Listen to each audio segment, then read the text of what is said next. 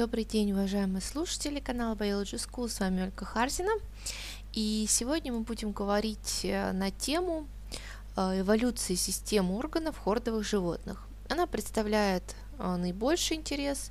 Конечно, я думаю, что те, кто занимаются биологией, а, прослеживают да, это развитие, а, изучая животные, животных от э, одноклеточных да, до многоклеточных, и мы видим постадийное усложнение тела. Но вот, э, например, что касается хордовых, да, это э, один из самых больших типов, да, а, то тут интересно, насколько они разнообразны и насколько они а, друг от друга а, усовершенствованы, отличаются. То есть в ходе, в ходе эволюции у хордовых животных появляется нервная трубка, это известно, да, и усовершенствуется опорно-двигательная система, которая как раз уже у нас состоит из внутреннего скелета и мускулатуры, происходит усовершенствование органов кровообращения, выделения, да, и э, самое главное, это формируется приспособленность да, для размножения на суше. А если мы сравним хордовых э, с примитивными бесчерепными, которые обитают в воде, э, то первые ближайшими родственниками да, хордовых это, конечно же, будут рыбы. То есть сначала ланцетники, которые по-прежнему у нас существуют, да, э, следующие родственники это им, э, конечно же, рыбы. А от одной из групп э, рыб, э, похожих кистеперых как раз, э, появляются первые наземные позвоночные, древние амфибии, а потом, собственно, и первые рептилии. Рептилии приспособились к жизни на суше и широко очень распространились на планете, и они как раз да, дали начало первым млекопитающим и птицам. И в ходе эволюции происходило постепенное усовершенствование всех систем органов позвоночных животных. В первую очередь, конечно же, менялись покровы тела, да. Если мы с вами сравним рыбу, то это э, чешуя, да, у земноводных уже какие-то есть поры на теле, хотя тоже похожи на чешую, присмыкающих уже кожа, у птиц а, перья, да, и у млекопитающих шерсть, да, даже мы с вами относимся к млекопитающим, у нас тоже а, есть волосяной покров.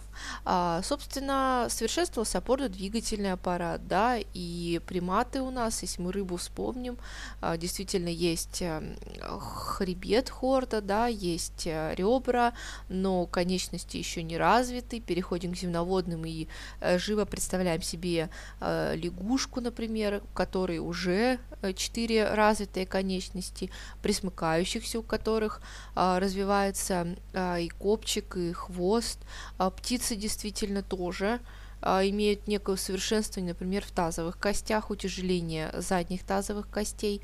Ну и млекопитающие, конечно же, в опорно-двигательном аппарате тоже а, превосходят своих а, сородичей. А, ну и приматы, да, уже имеют способность э, к прямохождению. Дальше, если мы говорим про круги кровообращения, и это вот как раз в экзаменах э, очень часто запутывает э, вас, да, и э, давайте изучать и вспоминать и запоминать, что у кровеносной системы рыб у нас один круг кровообращения и двухкамерное сердце. Если мы говорим про кровеносную систему земноводных, да, то у них уже два круга кровообращения, но трехкамерное сердце. Тоже э, очень важно, да, это. И у присмыкающихся уже два круга кровообращения, также, да, и трехкамерное сердце э, отращивает, так скажем, перегородку. То есть, если э, у земноводных в трехкамерном сердце этой перегородки еще нету, то у присмыкающихся уже есть перегородка в трехкамерном сердце, но она не замыкается еще, эта перегородка. А вот начиная с птиц, да, то уже четырехкамерное сердце, эта перегородка как раз разделяет сердце. Ну и, конечно же, два круга кровообращения. Ну и у, извините, у млекопитающих два круга кровообращения и четырехкамерное сердце. Еще раз повторим, а, начиная с рыб, да, как усовершенствовалось сердце. Итак, у рыб а, у нас двухкамерное сердце, у амфибии оно превращается в трехкамерное, у рептилии оно остается трехкамерным, но вырастает перегородка между камерами, но она не доходит до конца. У птиц эта перегородка полностью развита, и оно четырехкамерное сердце, а у млекопитающих тоже четырехкамерное сердце, но стенки более толстые и четко идет отличие вот этих вот камер, да. Какие они у нас с вами? Это предсердие и желудочки, да, два предсердия, два желудочка. Ну и, конечно же, а, с усовершенствованием кровеносной системы происходит и усложнение органов дыхания. Начнем с рыб, да, там, где у нас а, жаберное дыхание, у земноводных у нас дыхание, как правило, смешанное, кожное, да, и а, уже появляются легкие. И у млекопитающих, да, у птиц у нас есть воздушные мешки, которые помогают еще и а, для того, чтобы находиться в воздухе, становиться легче.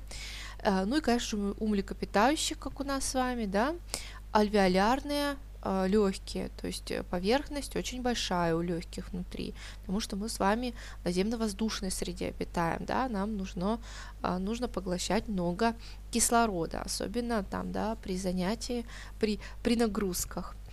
И что касается мозга, тут тоже, я думаю, понятно, что идет усовершенствование от рыб до млекопитающих, конечно же, преимущественно в переднем мозге, то есть там, где у нас находится кора головного мозга.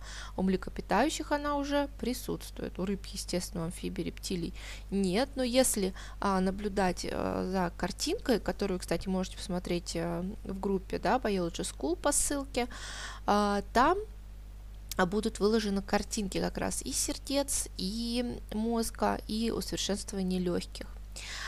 А, ну и, конечно же, теплокровность, да, у нас а, появляется у млекопитающих, это связано и с развитием легких, и с развитием а, кругов кровообращения, способность размножаться на суше, а, собственно, и позволила а, заселить птицами, млекопитающим всю наземно-воздушную э, среду. Ну и последним этапом развития животного, конечно же, стало появление а, нас с вами, да, млекопитающих приматов, к которым как раз и относится человек. Еще раз повторяю, что все картиночки вы можете посмотреть в группе ВКонтакте, в сообществе, извините, Biology School.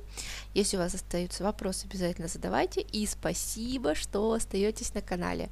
Очень приятно а, видеть увеличение прослушиваний, значит, вам это интересно. Здорово. Спасибо. Всего доброго.